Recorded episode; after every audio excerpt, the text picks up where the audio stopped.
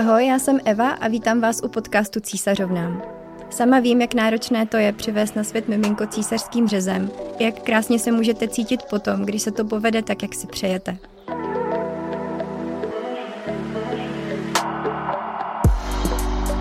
Tenhle podcast vznikl proto, abychom v něm opečovali všechno, co je potřeba opečovat a otevřeli v něm věci, které vám pomohou se na porod aspoň trochu připravit. Partnerem celé podcastové série je e-shop maluna.cz, na kterém najdete vůbec největší výběr menstruačních pomůcek a pečujících produktů pro ženy. Tento podcast by nevznikl také bez podpory 412 přispěvatelů, kteří nás podpořili v rámci naší kampaně na Doniu. Moc vám za to děkujeme. Může se stát, že se při otevírání některých témat nechtěně dotkneme něčeho, co právě vás bolí nebo trápí. Pokud se tak náhodou stane, klidně si dejte od poslouchání pauzu anebo nám napište, pokusíme se pomoct. Mluvit budeme o císařském řezu, výbeku i poporodní péči s odborníky i ženami, které císařský řez mají za sebou. Začneme tím, co všechno obnáší přivést miminko na svět císařským řezem a jak se na něj můžeme připravit. Epizodou vás provede herečka Denisa Pfauserová.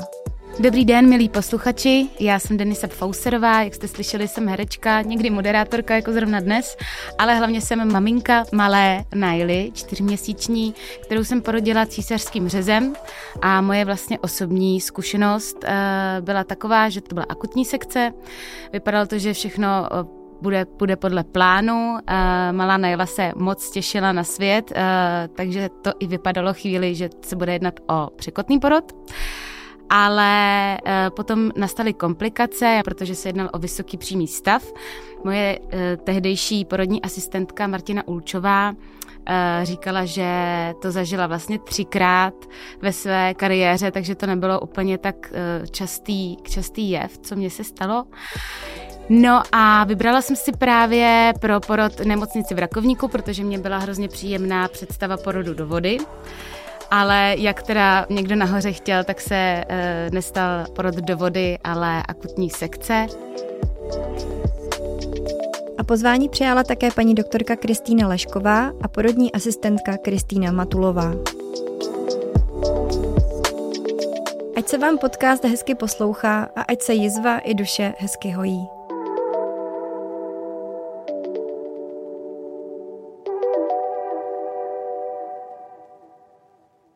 Já jsem teda neměla vůbec žádný problémy s tím, že bych se cítila neschopná to dítě porodit nebo nedostatečná jako matka a takhle. Já vím, že hodně si to ženy potom vyčítají a mají z toho různé trauma. Tak to mě úplně se netýkalo, ale co uh, jsem byla vlastně nešťastná, že se stalo, takže potom vlastně nástup uh, lékařky dětské, tak byla bohužel uh, toho názoru, že dítě se musí dostatečně prošetřit a vyšetřit mimo tělo matky, což jak jsem si potom zjistila, tak není úplně nutné. A tohle byl vlastně jako jediný takový trauma, který si uh, z toho odnáším. Dokonce jsem už sepsala stížnost na paní doktorku, protože tohle to mě zabolelo, protože pro mě osobně byl ten bonding strašně důležitý a strašně jsem to pak obrečila, že se to nestalo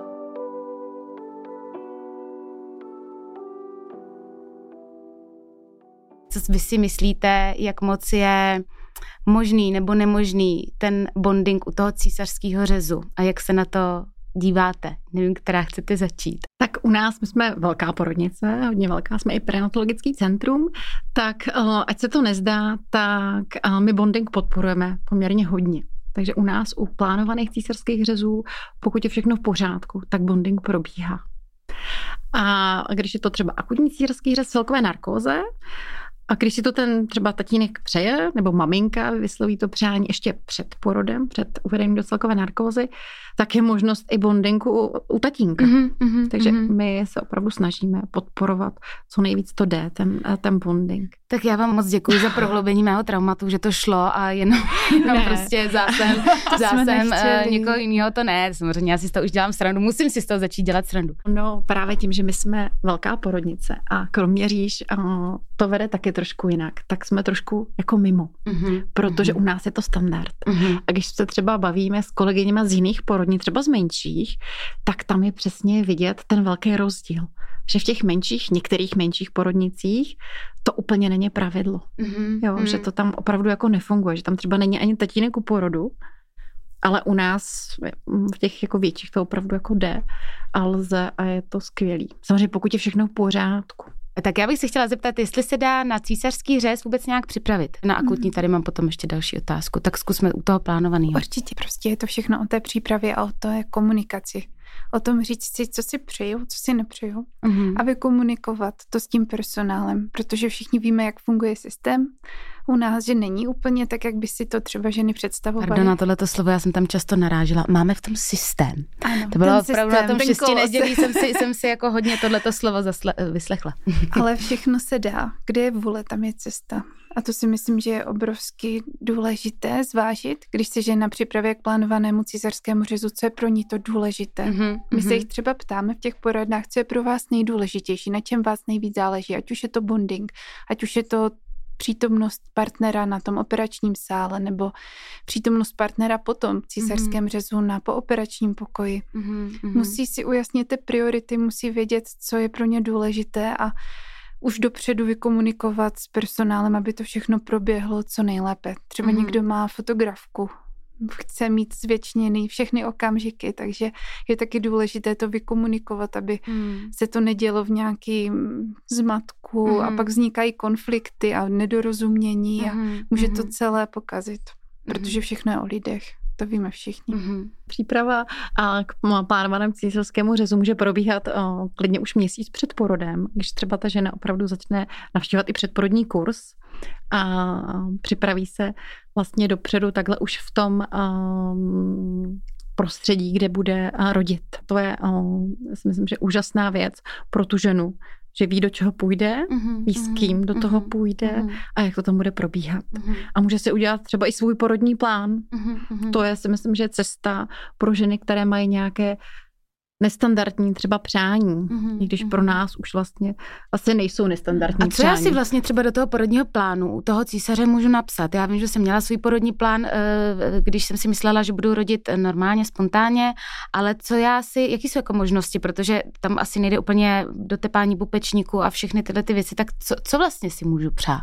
Tak do tepání pupečníku, pokud je všechno v pořádku a není opravdu um, nějaký život ohrožující stav, mm-hmm. tak můžeme dotepávat třeba minutu, dvě, podle no, toho. No, ale ne asi jako ne úplně. pět minut. Hmm. Ne pět ne, minut, ne, ne ale jako to dotepání To dotepání zcela. ne, ale takový ten pozdní podvaz, to tam být může, nebo odložený podvaz, to tam být může. A je to i už to je benefit pro ty, mm-hmm, pro ty mm-hmm, miminka. Mm-hmm. Takže to si tam ta žena může samozřejmě napsat. Může si tam napsat, že by třeba chtěla v případě, že bude muset být ten círský řez celkové narkóze, mm-hmm, aby bonding provedl tatínek, mm-hmm, partner. Jasně, jasně tohle to jde, takže... Nebo třeba moje zase osobní zkušenost, že když se tatínek e, nechtěně podívá za plentu a uvidí tam něco, co vidět neměl a najednou začne jít domdlop a musí jít do vedlejšího pokoje, kam je odveden sestřičkou, která mu řekne, vám je špatně, jdete se mnou.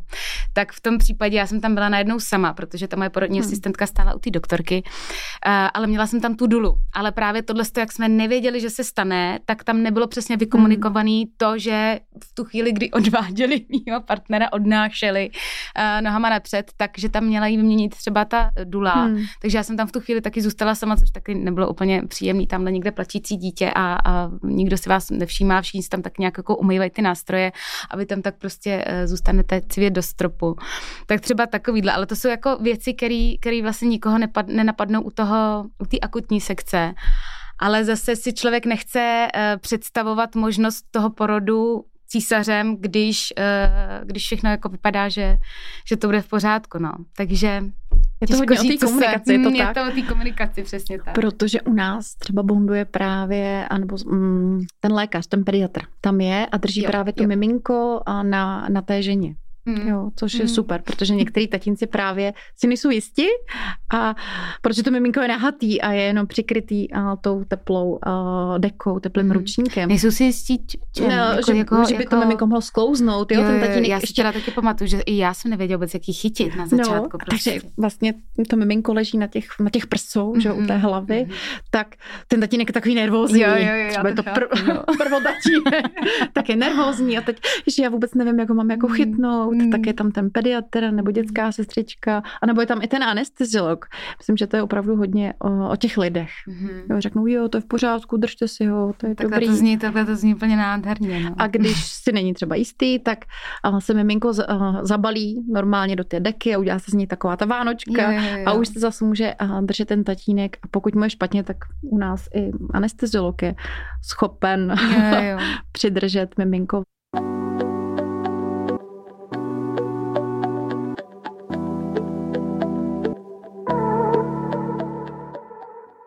Protože se nás ženy často ptají, co si můžou do svého porodního přání napsat, sepsali jsme k němu na blog docela rozsáhlý článek. Pokud vám můžu ale jednu věc doporučit, zkuste se sama zamyslet nad tím, co si přejete během svého porodu prožít a nestahujte žádné seznamy z internetu.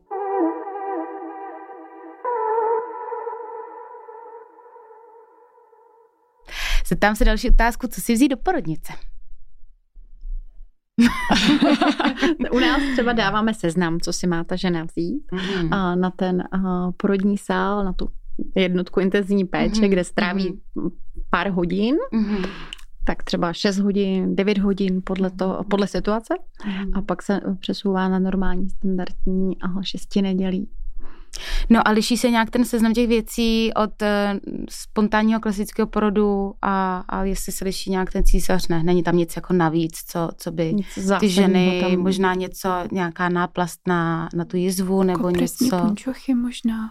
Bych to možná ale dostane v té nemocnici, ne? My teda no. dáváme kompresní punčochy, u nás se bandážují nožky, ale všichni ví, jak je to nepraktické mm-hmm. zabandážovat ty nožky opravdu dobře, takže mm-hmm. třeba ty kompresní punčochy u nás mm-hmm. určitě. Mm-hmm.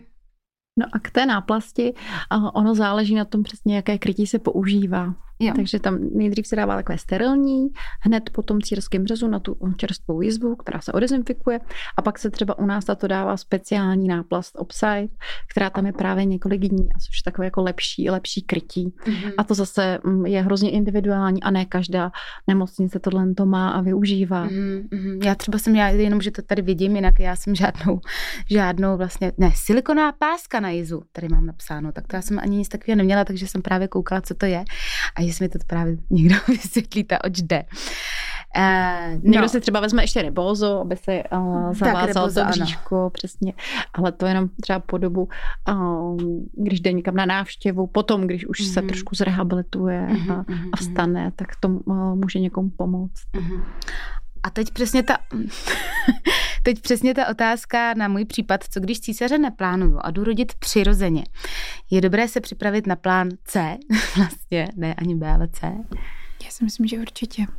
Je že to každý, prostě, no, raději. Že vlastně to je o té přípravě k tomu porodu. Ideálně mít svoji porodní asistentku, znát se už od začátku těhotenství a připravit se na to, připravit mm, se, že mhm, opravdu mm. ten porod je proces nevyspytatelný, kdy mm. se mhm. můžou objevit komplikace. Já jsem i třeba mm. ráda, že jsem vlastně mm. jednak, že to byl ten rakovník a že ta Martina, že jsme si spolu vykomunikovali už předtím, že rozhodně nechci být uh, vlastně tlačená do toho císaře. Já jsem tady věděla, že tady fakt jako ohrožení života, navíc Mana začala mít špatný ozvy, takže tady nebylo co řešit. I to mi vlastně možná pomohlo v tom, že jsem si to nijak sama jako nevyčítala. Myslím, že u toho akutního císaře, když to neplánuju, tak je přesně důležitý mít o tu představu, kdo bude třeba bondovat, kdybych byla a, v mhm, té a, mm-hmm. celkové narkóze. A radši si tohle všechno i zapsat do toho porodního plánu, že kdyby mm, náhodou, tak, kdyby tak náhodou. jsme na to Ještě to není úplně standardní postup, že bychom všem tatínkům automaticky nabízeli uh, bondování, mm-hmm. ale samozřejmě setkáváme se s tím mnohem, mnohem víc mm-hmm. častěji, takže uh, není to problém a já bych se to tam napsala. Mm, no, jo, já to už ta, taky. Přesně, ta varianta, když by to opravdu muselo být v té celkové narkóze. Mm-hmm. Ale akutní císař neznamená hned, že musí mít uh, celkovou narkózu. Je možnost, že to bude třeba z důvodu nepostupujícího porodu nebo mm-hmm. jenom hrozící hypoxie, mm-hmm. takže to mhm. miminko ještě není teď akutně ohroženo, ale už nám dává nějaké náznaky, mm-hmm, že tam jenom mm-hmm. hrozí, tak to může být třeba v té speciální, v té regionální anestezi, že ta žena je vlastně přivědomí i při tom akutním císaři.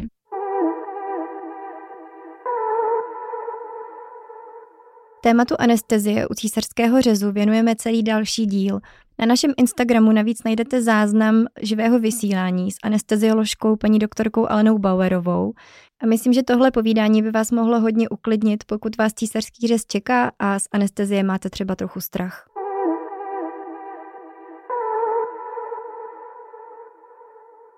Máme tu hosty z dvou rozdílných porodnic, jedna menší, druhá větší. A jaké jsou rozdíly v přístupu k císařskému řezu? Proč i tak standardizovaná operace vypadá v každé porodnici a u každého porodníka jinak? Tak teď mi odpověste každá za sebe. Tak jestli mám začít já. Já teda pracuji v malé porodnici, kromě řížské, kde máme do tisíce porodů ročně, mm-hmm. takže pro nás je císařský řez, nevím teď, jestli mluvit o plánovaném nebo akutním, protože Asi jsou to úplně rozdílné Asi operace. Plánovaný. Tak plánovaný císařský řez má svoje pravidla, žena má jasně daný věci, které si sebou musí přinést, myslím mm-hmm. tím zprávy třeba od ošetřujících lékařů, předoperační vyšetření, před anesteziologické vyšetření.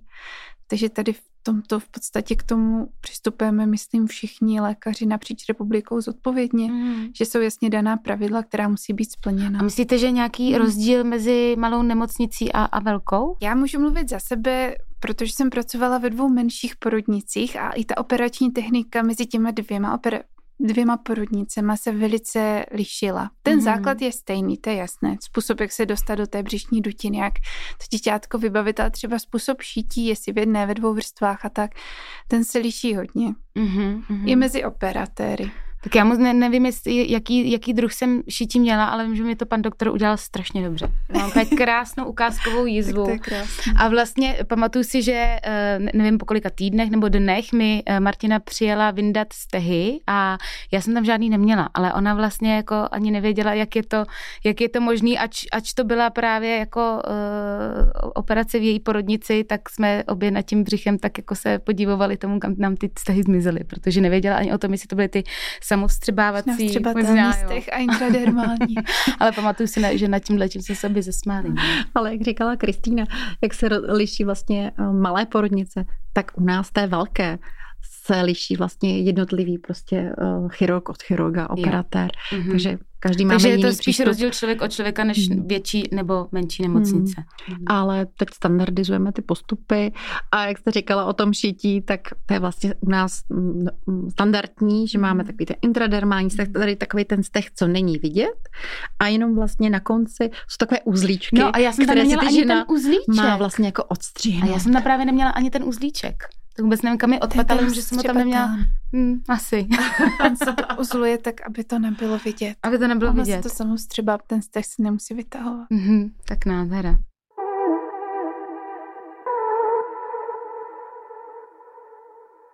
Co si můžu přát u plánovaného císařského řezu, který proběhne v termínu a já za sebou mám fyziologické těhotenství, teda když to není rizikový. Co si můžu přát? Já si myslím, že úplně všechno. Všechno, jako je, je, je to stejný. Je to stejný. Akorát třeba v té kroměříži bych si mohla vytáhnout to miminko sama. Přesně tak. Cože? Jak se to provádí? To by mě zajímalo teda, protože tohle se mně právě přišlo, jakože není možný. Můžete, můžete. Ježišmarce, to se tady nedozvím. Ale nemyslím si, že to úplně pro každou, to mě hrozně zajímá. Mě právě, taky, já si taky myslím, jako jestli, ne každá by to no, asi jako dokázala. Přesně tak, jak, přesně tak, jak říkáte, on samotná ta operace je veliký stres, je to velká hmm. neznámá pro každou ženu. Mm-hmm. Takže mm-hmm. využít možnost tady toho respektujícího císařského řezu volí třeba 10 žen, 12. Kolika? Z 12. Za rok třeba, jo. jo. Za rok. Že, že opravdu jsou to většinou ženy zraněné, ženy s porodním traumatem, třeba po dvou císařských řezích. Jeden, který nedopadl dobře. Který nedopadl dobře. Hmm. První mohl být plánovaný, druhý byl akutní a teď vlastně mají pocit toho ukradeného porodu. Mm-hmm. a chtějí se na tom podílet, protože samozřejmě vnímají porod jako určitý přechodový rituál mm-hmm. a chtějí se ho zúčastnit. Tak já vám opět děkuji za prohlubení mého traumatu, že, se, že se dozvídám, že jsem mohla ještě něco udělat víc a, a po tomhle tom jsem jenom nevěděla, ale já jsem právě šla i jako rodič s tím, že jsem měla pocit, že vím úplně všechno už, protože já jsem v tom opravdu devět měsíců ležela a já jsem fakt byla jako chodící encyklopedie o porodu a všem jsem všechno jako říkala a teď teda jako, no je to neskutečný, že to je vlastně jako ne, neprobádatelná uh, oblast, co všechno, co všechno vlastně je možný. A je to nádherný teda si to vlastně dozvídat, co všechno měl člověk pocit, že prostě takhle to je a jinak to nešlo. A ono to jde. A jinak ten postup, ono je to v podstatě úplně jednoduché, když se vybaví to děťátko vlastně po ramínka, tak ta žena má sterilně nachystané rukavice, mm. obuté na, oblečené na rukou a vlastně chytne si to děťátko a vytáhne si ho na svůj hrudníček. Že ta plenta, která tam je, tak se vlastně sundá. Ona tam vlastně jo, jo, plentu, jo, jo, jo, jo. No a to mi řekněte, a to, to mhm. mají opravdu jako, když to tak řeknu, na to žaludek, ty maminky, že se na to musí dívat, ne? Oni si dívají na to, jak si to dítě jako vytahují z tak on je tam břicha. úplně vlastně nevidí. To je vlastně to, co ten můj partner nedal, že jo? tak si neumím představit, že si to vlastně vytahují sama ze svého břicha, ještě se na to dívám. Oni nevidí vlastně, když si to představíte, oni leží na tom lůžku. Jo, a oni si můžou koukat nahoru a vytahovat. Vlastně mají, mm-hmm. ano, oblečený ten operační plášť, který je rozstřížený, že jo, tak, aby se mohlo zarouškovat to operační pole, mají oblečené ano. rukavice mm-hmm. a vlastně, když přijde ten okamžik, tak oni natáhnou ruce operatér je navede, to děťátko jim vlastně do těch rukou vloží a oni už si ho prostě vytáhnou na ten hrudníček, že opravdu mm-hmm. nehledají někde mm-hmm. v mhm. ráně, kde teda mají to miminko, ale mm-hmm. ten lékař jim ho podá do těch rukou, jo, snažíme se to udělat fakt maximálně pro ně. Mm-hmm. Mně se mě chce plakat z toho. A nedělá se to ve všech porodnicích? Jsou asi dvě? Dvě nebo tři porodnice v celé Aha, republice. Jasně, tady. jasně, jo, jo, já to, mám pocit, to si řekněme, my to neděláme. To... Těch, že není moc. Hmm, Myslím, že za tento málo. rok bylo osm. Hmm. Jo, od začátku roku. Takže opravdu jsou to ženy, které proto mají důvod a který to volí jako cestu, jak zvládnout své porodní trauma. Mm-hmm. Třeba nechtějí rodit po dvou císařských řezech vaginálně nebo ani nemůžou. Mm-hmm.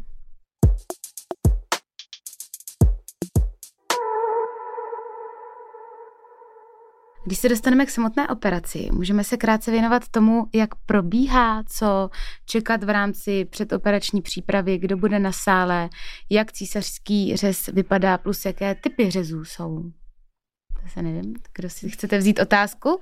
Se možná rozdělíme. Každá se vyjádřete ke, ke svému... Um, vlastně uh, zase, uh, když se budeme brát obecně, když žena jde k plánovanému sířskému řezu, tak v některých porodnicích uh, vlastně jde k hospitalizaci den dopředu, u nás to třeba tak nefunguje. U nás uh, vlastně přichází v ten den operace na příjem, kde se udělá klasický uh, příjem k porodu, sepisování nebo zkontrolování anamnézy, natočení monitoru. Může probíhat příprava ve smyslu holení klizmatu. Pokud s tím ta žena souhlasí s tím klizmatem, nemusí. Pokud to mm, nechce. Co je to klizma? Klizma a, a klistýr. Aha, jo, tak já znám ten druhý výraz. Ze švejka. tak, tak ho vlastně nemusí, nemusí ho absolvovat, pokud nechce holení, samozřejmě ano a pak se přesouvá na operační sál do provodu třeba porodní asistentky nebo instrumentářky a, ukládá se na um, ten operační stůl, kde mm. už je mhm. anesteziolog a domluvají se už, nebo už jsou domluveni na způsobu anestezie při tom círském řezu. Vždycky se um, dělá zacévkování, dává se cévka do močového měchýře, permanentní katetr na 24 hodin. To si myslím, že je standard všude. A odezinfikuje se to bříško, mm-hmm. to operační pole vlastně. Mm-hmm. a, a zarouškuje se a pak už přistupují právě porodníci, lékaři a, a sejde se tam celý tým. Mm-hmm. A když je všechno v pořádku, když je to v té uh, regionální anestezii, tak pak se vlastně třeba u nás bere i tatínek na ten operační sál, když už je všechno nachystaný a víme, že to funguje, tak pak si sedne ten tatínek vždycky k hlavě nebo partner mm-hmm, mm-hmm. a sedí tam hned u hlavy a, a je vlastně a, s tou svou ženou právě při tom, při tom porodu. Mm-hmm, tak a povíte mi, jaké máme typy těch řezů? Buď ten řez může být vedený vlastně v té bikinové linii, to je ten klasický. Estetičtější. Estetičtější. ale samozřejmě pokud už žena na tom břiše nějakou jizvu má, mm-hmm, tak se volí, volí ten středový řez. Mm-hmm.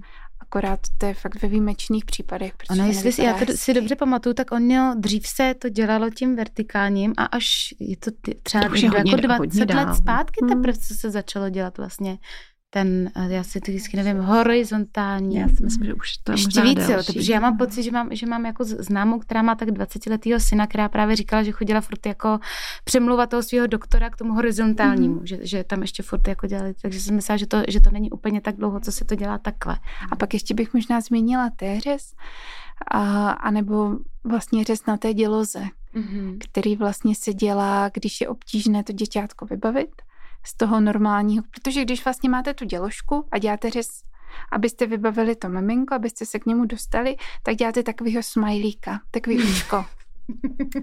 Ale někdy to nemusí stačit, třeba u případu, kdy ten dolní děložní segment není rozvinutý, když se jedná třeba o malý týden, tak se to může protáhnout ještě nahoru do takového téčka. Uh-huh, uh-huh, Nebo když uh-huh. to děťátko nejde vybavit. Uh-huh, uh-huh. Takže potom s takovým řezem už se doporučuje další těhotenství končit císařským řezem plánovaně, protože už jdete do svaloviny a je tam větší riziko toho, že se to nezahojí úplně dobře a větší riziko ruptury. To je dělohy. Ruptury? Dělohy a co to znamená? Roztržení. roztržení jo, chápu, chápu. No a teď zase trošku k tomu mýmu mm-hmm. tématu a tomu mýmu traumatíčku. Co může, uh, co se děje po narození miminka? Co můžu udělat pro to, aby bylo miminku po narození co nejlépe? Tak je asi už zmiňovaný bonding, uh, nějaký to, uh, ten podvaz toho pupečníku.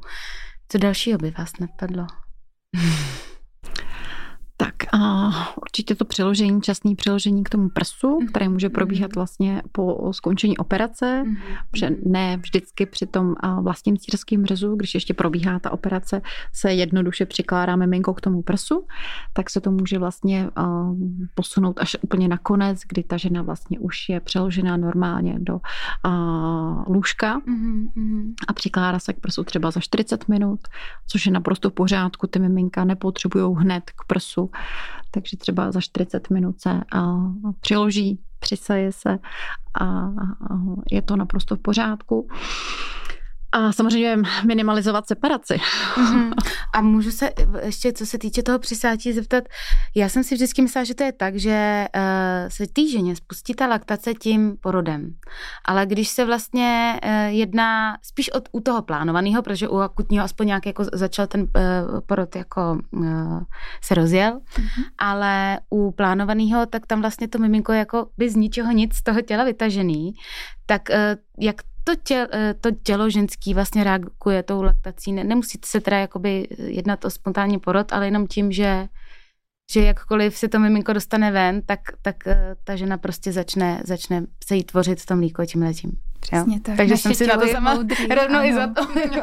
a uspůsobený k tomu kojit naše jo, děti. Jo, jo. Je to o tom přisátí, přesně tak. Spíš, já si myslím, že jste myslela takovou tu adaptaci toho miminka, že je jako líp připravený mm-hmm, k tomu mhm, porodu, mm-hmm, jakoby k, tomu, k té adaptaci po tom porodu, když ten porod začne sám. Tak, tak to je samozřejmě větší benefit pro to miminko, když to proto eh, ten plánovaný císařský řez může být trošku jakoby stres pro to miminko, mm-hmm. protože z mhm. ničeho nic je mhm. samozřejmě mm-hmm. venku, ale spousta žen vlastně komunikuje s tím miminkem už uh, v těhotenství a těsně před porodem si říkají, tak teď prostě mm-hmm. dneska, dneska už to bude, dneska mm-hmm. se uh, spolu setkáme naživo. A z jakých důvodů se u nás nejčastěji přistupuje k akutnímu císařskému řezu? Já si myslím, že to je všude úplně jasně daný, když je v ohrožení života matka nebo A to co to dítě. třeba může být? Jakože já mám jenom tu, tu osobní zkušenost, že já jsem měla mm. ten mhm. vysoký přímý stav a jaký jsou jiný tyhle ty důvody? Jako... Může třeba ten porod už trvá dlouho mm-hmm. a tomu děťátku už dojdou rezervy, které ono samo má k tomu porodu. Mm-hmm. Takže může začít dávat signály, že už nemůže. A to jsou to poznáme, když monitorujeme to srdíčko, Aha. miminka, tak najednou začne klesat. Začne klesat ta tepová frekvence pod určitou hranici a ještě mimo kontrakci a to už víme, že je zlé. Uh-huh. Že je potřeba začít rychle něco dělat. Uh-huh. Ale samozřejmě jsou další indikace, abrupce placenty třeba, když se začne odlučovat placenta, tím pádem miminko přistává dostávat kyslík od maminky a je potřeba uh-huh. co nejrychleji taky ho dostat ven. Samozřejmě i nepostupující porod. To není život ohrožující situace, mm-hmm. ale je to jeden jako z druhých nejčastějších důvodů k tomu že to prostě zasekne, se to zasekne. Prostě si miminko najednou si to rozmyslí a řekne si, že ne. Může to být i vlastně o tom, že ta žena se přestane otevírat. No, že ty uh, porodní cesty, to hrdlo děložní je tuhý a nepodajný a neotvírá se, protože se ten porod zastaví. Takže to nemusí být uh, o tom miminku. Může to být taky o tom, že to miminko je velký a ta pánev je malá, i když samozřejmě někdo tvrdí, že není uh, velkých dětí, mm. ale jsou samozřejmě ženy, které mají uší pánev a mají velké miminko a pak, to pak... taky často slychávám, máte velký dítě, musíme císařem, no. A šlo by podle vás některým z těchto císařských řezů zabránit? Já si myslím, že určitě. Třeba když jsme tady zmiňovali ten nepostupující porod, tak dá se počkat. Tak prostě. můžu říct ze své zkušenosti, že každý lékař má trošku jiný kritéria na to, co je teda nepostupující porod. Ano. Jestli jsou to dvě hodiny stejný nález, nebo čtyři hodiny, nebo šest hodin.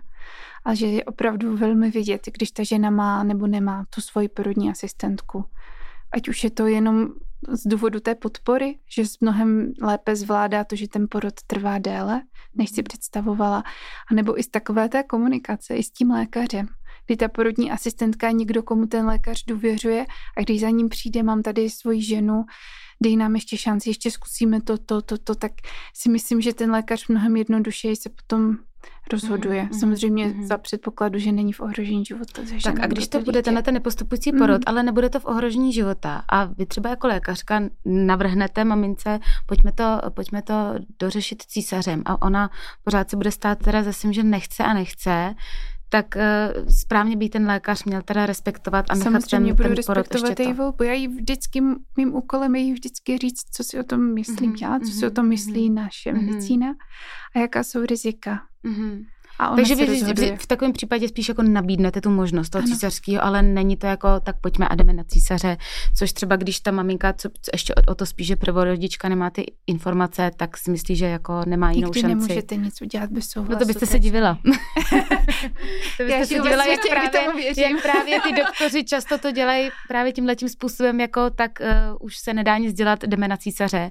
A je to jenom o tom, že ta žena informovaná není a nemá ten svůj porodní tým a je vyděšená, tak si vlastně uh, toho císaře nechá udělat a a často s tím potom potom porodu bojuje a vytváří se tímhle tyhle ty. Ale já si přesně myslím, že to, co jste řekla, je důsledek toho, že nemá tu svou porodní asistentku, protože i traumatizující porod, když nastanou nečekané komplikace, i když ten porod není takový, jaký si ta žena vysnila, tak pořád se snáze zpracuje s tou mm-hmm. svojí porodní mm-hmm. asistentkou, mm-hmm. než když ta žena zůstane sama na pooperačním pokoji, v hlavě má prázdno, pláče, neví proč, se to stalo a nikdo za ní nepřijde, nikdo ji to nevysvětlí. Tohle to byla, byla vlastně uh, jedna z mých nejčastějších, ne vlastně úplně hlavní uh, rada, co jsem dávala mít svůj porodní tým, protože jako prvorodička ještě navíc, já bych už jako do toho nešla, ještě jak mám ty zkušenosti teď už, tak tak mi tohle se přijde úplně nejdůležitější a, a přesně jako, že nějaká okolnost samozřejmě financí a takhle, ale platíme si svatby, platíme prostě všechny možné věci, které eh, prostě nějaký náklady jako jsou.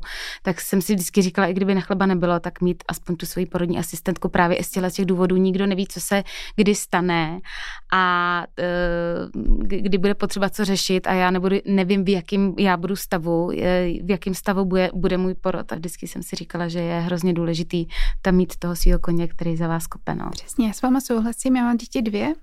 Obě dvě jsem porodila bez porodní asistentky a kdybych měla rodit po třetí, tak i když jsem lékařka a na svém pracovišti, tak se svojí porodní asistentkou. Tak děkuji za potvrzení.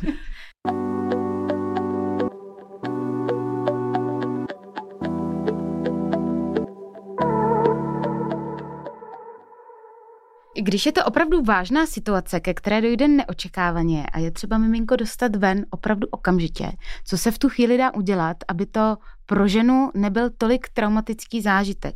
Jak tu situaci opečovat a ošetřit, až se probudí? Taky si... Je strašně důležitá komunikace. Jo, vždycky tam musí být někdo, kdo té ženě řekne teď, hned, prostě musíme udělat císařský řez, aby to věděla. A proč? Pro mě bylo vlastně proč? jako důležitý přesně. přesně i to, že jsem tam měla tu svoji Martinu a že jsem se jí ptala, opravdu to nejde jinak a když jsem věděla, protože tam samozřejmě vznikla jako za toho těhotenství velká důvěra, tak když ona mi řekla, že to prostě nejde a že je tenhle života ohrožující uh, situace, tak, tak jsem věděla, že, že to tak jako je a že jsem už neodmlouvala a neskoušela to prostě nějak jinak. Takže ano, komunikace.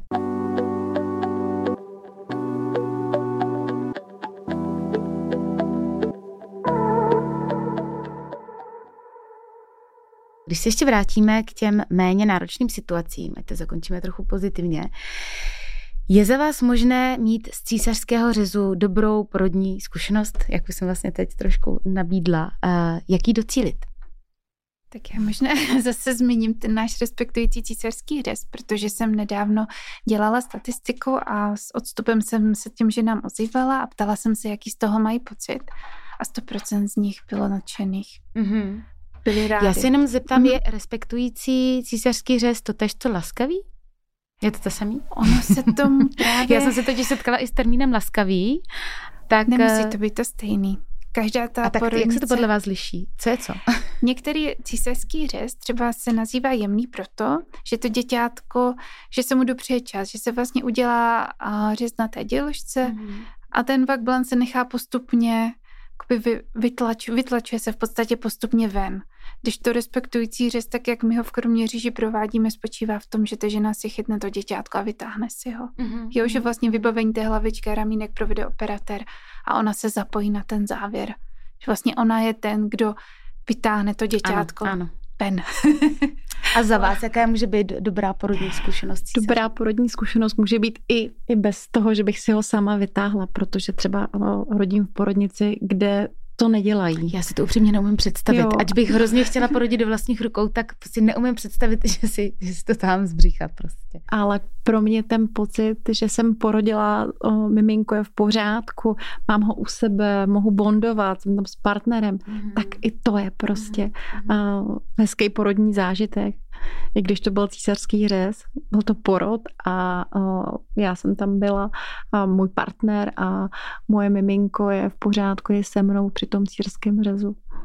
A hlavně tady ta změna je pro tu ženu, není to pro toho operatéra. Pro toho operatéra je jednodušší, když to udělá tak, jak to dělá svých mm-hmm, 20 let mm-hmm, a prostě zaměří se na to, aby dobře sešil to možná to ta stará škola, ten zaběhlý systém ano, prostě. Ale no. tahle změna vlastně spočívá možná v nějakých minutách navíc ohledně přípravy ale pro tu ženu to může znamenat opravdu velmi, velmi moc a myslím si, že každý lékař by měl trošku i odhlédnout od toho tradičního, hlavně ať mám dobrou ženu, ať mám dobré dítě, ale aby ta žena měla i pěkný zážitek z toho, když to jde samozřejmě, jo, hmm. že prostě víc se obrátit k tomu partnerství s tou rodící ženou a opustit ten autoritářský model, jako já jsem tady ten doktor, já vám teď řeknu, jak to bude a vy to budete respektovat, nebo běžte jinam.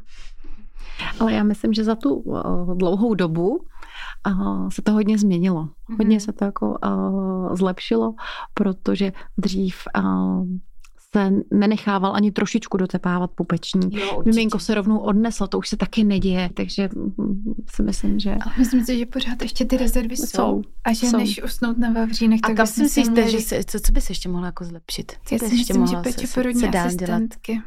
By měla být hrazená z veřejného zdravotního pojištění a měla by být standardem. Mm-hmm. Že by ta žena opravdu po té, co zjistí, že je těhotná, se na lékaře obrátila jenom v případě komplikací, mm-hmm. který nejdřív skonzultuje se svou porodní asistentkou mm-hmm. a nebo v případě třeba ultrazvukového screeningu, ale že ta běžná péče by měla být v kompetenci porodní asistentky. Mm-hmm. Stejně tak mhm. příjem k porodu, samotný porod a vlastně péče o ženu i o toho novorozence v šesti nedělí. To si myslím, že je takový krásný možná do budoucna.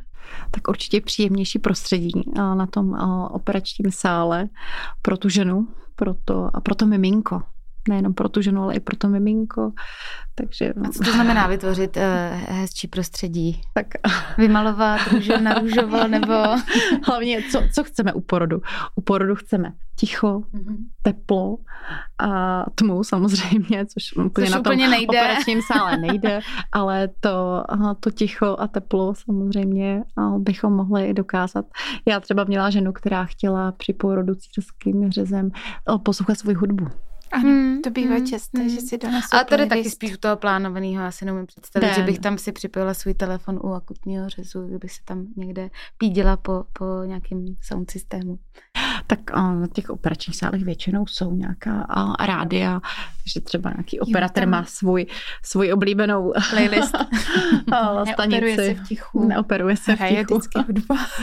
Ale je pravda, že uh, není úplně jako vhodné uh, jako vtipkovat v průběhu toho, toho porodu. Možná po porodu, když víme, že je všechno v pořádku a už ta žena je v pohodě, tak Takže žádný to už jako, se... ježiš, mě tam spadly nůžky. tak, to radši ne. Ale, ale přesně i s, to, i s tou ženou. Je, já to řešu jinak. I s tou ženou komunikuje ten, ten porodník, jo, je to i to tom vztahu um, porodník, ta rodička, takže je, jak se máte a to je všechno v pohodě a se přicál. Je fakt, že to mi tam hodně chybělo, ta komunikace. Mm. Že jsem právě, i si pamatuju, jak jsem tam ležela a jenom jsem se dívala kolem sebe a říkala jsem, prosím vás, mohli byste na mě aspoň někdo mluvit, protože, mm. jak jsem mm. říkala, partner v mdlovách, porodní asistentka u miminka a že tohle to mi tam hodně scházelo, prostě nějaká nějaká e, empatie prostě od, těch, hmm. od těch zdravotníků, no. Myslím, Bude. že minimálně to se představit, když jdeme natírat dezinfekcí to bříško, říct, já jsem lékařka, teď vám natřu bříško, ano, ano, ano. za chviličku budeme rouškovat. Mně tam to přijde jako automaticky. Jo, no, no, jak no, no, no, prostě no. my to děláme tady ano. s Kristý, tak vůbec si neuvědomujeme, že by to třeba někdo nedělal. Tam, jako v tom rakovníku bylo hlavně hrozně vidět, jak každý doktor byl z jiného jeden, jedny, oddělení. A že jsem tam taky neměla dobrou zkušenost třeba s Árovou paní doktorkou, která mě tam vysloveně jako vynadala, že jsem při kontrakci uh, nespolu, jako spolupracujte. Já přitom v tu chvíli jsem měla kontrakci a ona, že mi chtěla teda eh, píchnout tu anestezii a takže jsem tam takhle dostala vyhubováno, což taky prostě mm. ty rodiče dvakrát nepřidáno na, na nějaký dobrý náladě. Já si myslím, že každý lékař, kdyby slyšel pár takových porodních příběhů a uvědomil si, jak málo stačí, aby ta mm. žena měla trauma na celý život z jedné jediné věty, tak by se taky choval jinak. Ale myslím si, že spousta nich nich to neví. Tak já jsem změnila pracoviště. Já jsem si pečlivě vybrala tady tohle pracoviště právě z toho důvodu, jaký byl primář, jaký byly porodní asistentky, jaký jsou ostatní lékaři, jak umějí empaticky jednat s lidma. Proto mm, jsem tam. Mm, mm, já bych byla chápu. nešťastná jinde. Mm. a já už jsem 21 letů a pojnáře.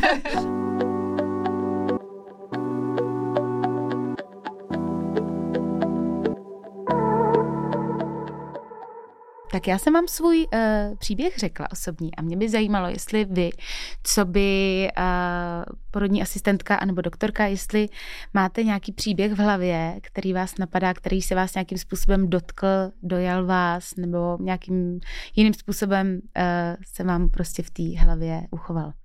Tak já bych měla jeden příběh teďka z poslední doby a spíš bych ho zmínila ve vztahu k sobě, a k takovému tomu svému jako lékařskému, pojďme tomu porodu dát co největší šanci. A byla to žena po císařském řezu, která chtěla strašně moc rodit spontánně. Udělala všechno pro to, měla přípravu, opravdu počkala, až se ten porod rozběhl.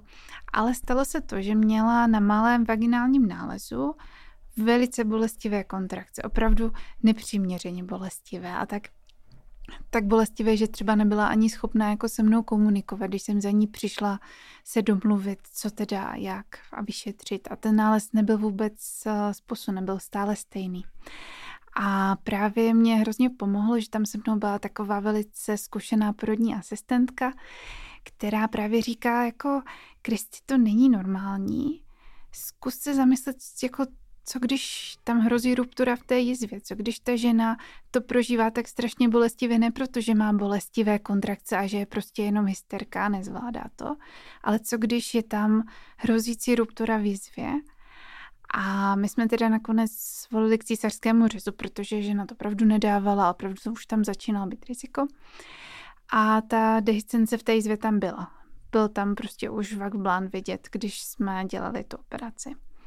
A já jsem pak šla s tou ženou a ona tam na tom porodním pokojičku ležela taková prostě smutná, schoulená, bylo vidět, že opravdu si to vyčítá. A když si mi řekla, že to nebyla vůbec její chyba, že tam ta děložka už se začala otvírat, začínala povolovat, že už bylo důležité to těhotenství ukončit císařským řezem, jinak by mohlo dojít k roztržení té dělohy a ohrožení jejího života i života toho děťátka. Tak já si úplně pamatuju jako teď ten moment, kdy ten její obličej se úplně rozzářil a viděla jsem tu úlevu a viděla jsem, že konečně pustila do sebe tu radost a to štěstí z toho, že se jí narodilo to dítě. Že do té doby tam seděla, seděl ten pocit viny, že to nezvládla, že mm. prostě je nemožná, že je hysterická. A tady to mě opravdu zasáhlo. A znovu jsem si říkala, jak ten porodní proces je opravdu nevyspytatelný a jak k němu musíme přistupovat opravdu s velkou pokorou a právě s takovým tím bedlivým sledováním i té ženy, že neomezit se jenom na to, jaký máme vaginální nález a co můžeme dát od bolesti a jestli náhodou není potřeba dát oxytocin a nějak už to urychlit, ale opravdu strávit s tou ženou na tom porodním boxu čas a zeptat se zkušené porodní asistentky, co si o tom myslí a nechat si poradit. Já tak jako přemýšlím, kolik uh, takových jako velmi silných uh, příběhů jsem zažila, kolik uh, se mě tak jako dotklo osobně. A Teď si vybavuju jeden, kdy uh, jsem uh, doprovázela ženu u porodu a rodila normálně uh, vaginálně, přirozeně, akorát jsme se dostali do fáze, když se miminku přestalo dařit, začalo být ohroženo hypoxí, nedostatkem kyslíku a museli jsme teda se rozhodnout pro akutní círský řez. Mm-hmm. Bohužel tento círský řez musel být v celkový narkóze. Takže ta žena musela být přispaná a miminko se vybavilo, všechno v pořádku, tatínek bondoval, No a my jsme uh, pak miminko zabalili a čekali jsme, až se dokončí císařský řez a bude moc přeložit. No a ta, ta maminka na tom operačním sále ještě furt tak jako dospávala tu, tu narkózu, protože uh, rodila celou noc, byla hrozně unavená. Hrozně unavená, takže se uh, pospávala a já jsem tam držela to, to miminko už jsme tak jako budili a, a no, když máte celkovou narkózu, tak máte ještě uh, vlastně rouru v puse, takže mm. ta žena je zaintubovaná, tak to už se vyndal, už se jako probouzela a já jsem držela to miminko u té hlavy a, a on se chtěl hrozně přisát taky tak jako hezky pošťupkával po té tváři. Tak to bylo nádherný. Říkám, jak si budí svoji vlastní jo. maminku, tak se to úplně jako dojímalo.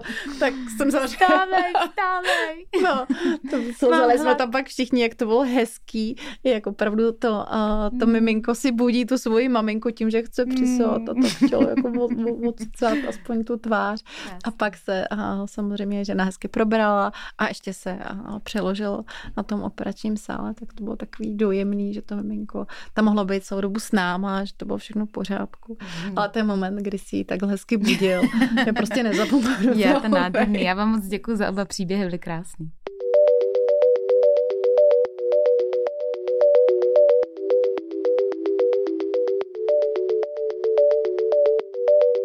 No, co byste přáli ženám, které císařský řez v nejbližší době čeká? Začnu u tebe, Kristýno, blondětá v černém. Aby se nebáli. Mm-hmm. Aby se nebáli. Že to Aby měli svůj porodní tým, svůj porodní asistentku. a svůj porodní plán. a aby si ten porod užili.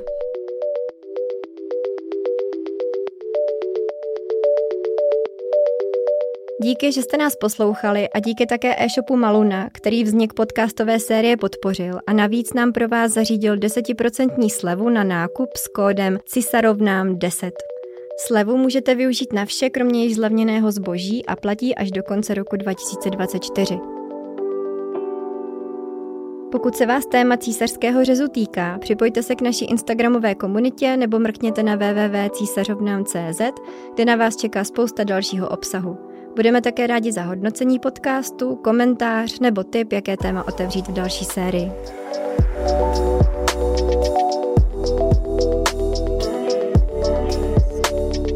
Příště se podíváme na to, jestli je císařský řez opravdu porod bez bolesti. Těšíme se na vás.